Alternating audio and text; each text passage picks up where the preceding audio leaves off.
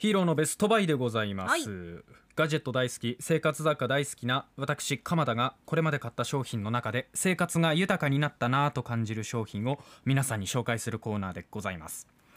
今日はですね、納豆をやったのにこの方を紹介していなかったと思いまして。何ですか？豆乳豆好きね。豆いいよなと思って。豆ニーニーだね。豆ニーニーRBC には水ニーニーと豆ニーニーがいるんですよ皆さんね、怖いねということでね、やってなかったっけ？そうなんです、今日やってないんですよ豆乳。びっくりしますよ ね、うん、びっくりしましたって流れで言っちゃったけどモバプリさん豆乳どうですか？僕はあんまりなんですけど家族が好きで、そうですか。でなんならうちの家族の方が鎌田アナのこのコーナーが大好きっていうベストバイファン。そう、同じガジェット紹介しても僕が言うとあんまりなんか気が乗らないみたいですけど、このコーナー経由で聞くと、なんかよく見えてきたみたいなこと言い出すんですよ。本当ですか？ありがとうございます。間にやっぱ豆乳入れたりするの大事だなと思ってそうね、豆乳とか無印とか入れてみてください激落ちくんとかね、そういうの入れていくといいんですよでは豆乳についていきたいと思いますが、まず種類ですね、皆さんもスーパーでいくつか豆乳見かけると思いますが、ちょっとこういろいろ表記が違う部分があってわからないと思うんですよ。すごく豆感が強いものとちょっと飲みやすいものとそう迷ってます。でですね、この今まさにマリコさんおっしゃったすごく豆感が強いとかちょっと薄いとか、まさにそこで分けられていて、そのポイントとして大豆固形分、大豆固形分と呼ばれるものの量が大きく関わっています。で3つに種類大きく分けますけれども、まずその大豆固形分ですね、製品から水分を取り除いて残る大豆の成分量のことで、大豆固形分のパーセンテージが高いほど大豆成分濃度の高い製品となります。もうお豆腐ができますぐらいのやつは相当入ってるってことですね。相当、そうですそうです。豆感が強い、つまりそれは大豆固形分のパーセンテージが高い。なるほど。この大きさに比例しているわけですけれども、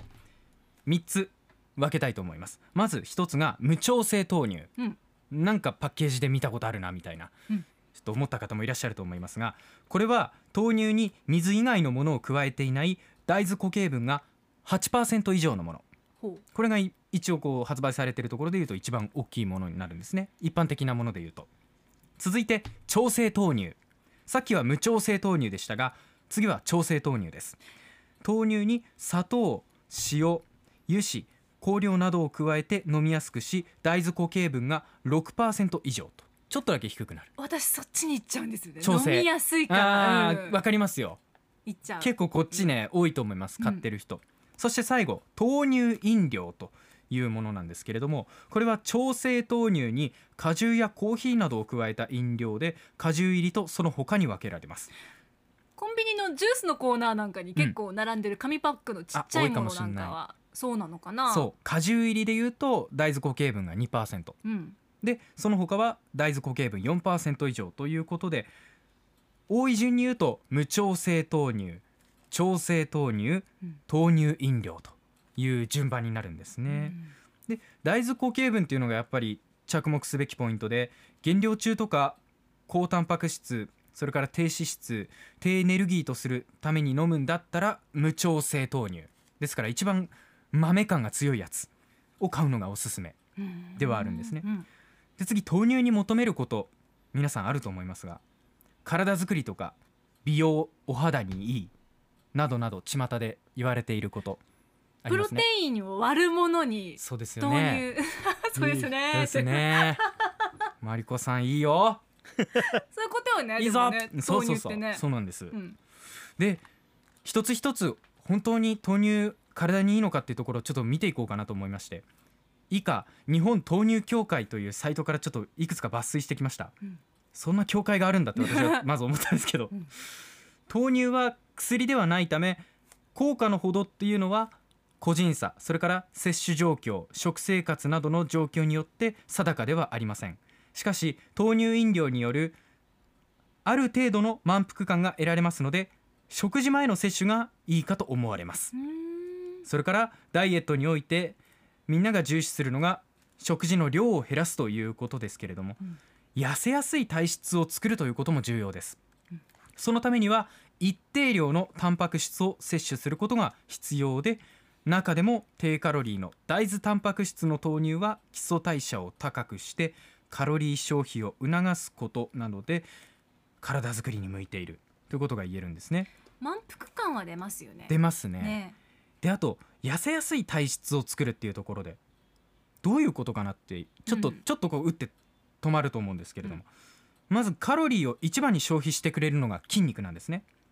ではその筋肉どうやって身につくのかっていうと、筋トレだけでは決して十分とは言えません。そうなんです。タンパク質というものが必要なんですね。タンパク質というのは筋肉を作ってくれる大切な栄養素、つまりタンパク質の不足で筋肉量が少なくなり、結果的に消費カロリーも少なくなる。すなわち痩せにくい、太りやすいですね。体が完成してしまうということで、ここは非常に怖い部分ですから、皆さんはタンパク質を多めに取らなきゃいけないということが言えるわけなんです。そうすると消費カロリー上がってくるんでね。続いて美肌効果についてですけれども、一番の特徴でいうと女性ホルモンのような働きがある大豆イソフラボン、聞いたことありますね。これよく聞きます。聞きますよね、もうなんかイソフラボンって書いてあると、ちょっととりあえず手に取って試してみようかしらみたいなことになりますよね。そうなんですよ。女性ホルモン的な働きをするこの大豆イソフラボンによって、肌のシミ、それからシワおよびくすみなどを未然に防ぐことができる。お肌の老化を遅らせる、そんな働きが美肌作りのイメージになっているのかもしれませんということ、また豆乳に含まれるサポニンというちょっと可愛らしい名前の成分があるんですけれども、これはお肌の老化防止に効果的とも言われていますので、すなわち体作りにも美肌効果にも有用であるということが言えるんですね。最近サボってたからやっぱ飲んだ方がいいんだろうね。そうね。そこまで聞くとそうなんですよ。またやります。またやりますか、定期的に豆乳っていうのはね、こう購入するっていうこともできますのでね、ちょっと今なんか今業者ですか、何ですか業者さんみたいになったし、今ちょっとインフンじゃったから、なんかまたジョイマンが鎌田の中のジョイマンが出てきました。ちなみになんですけど、豆乳豆知識ということで、豆乳にかけて豆知識を入れてきたんですけれども、すごいね、なんかもうどんどんジョイマン、そうどんどんジョイマンよろしくお願いします。豆乳が多くの人に飲まれるようになったのは戦後のことだそうですよ。それまで飲まれていなかった原因は青臭さとちょっとえぐみのある味ということで、栄養価が高く飲みやすい飲料として豆乳商品ができないかと味を改良する研究が実は戦前から続けられていて、1970年代に初めて近代的な豆乳の脱臭法、匂いを脱するですね、脱臭法が確立され、独立した商品として登場するようになった、世界中で注目されているものでありますけれども、ぜひ皆さんも素敵な豆乳ライフお過ごしください。以上、今日のヒーローのベストバイは豆乳について魅力を熱く語らせてもらいました。アップのポッドキャストを最後までお聞きいただきありがとうございました。生放送は平日朝7時から FM921 AM738 RBC ハイラジオ、県外からはラジコでお楽しみください。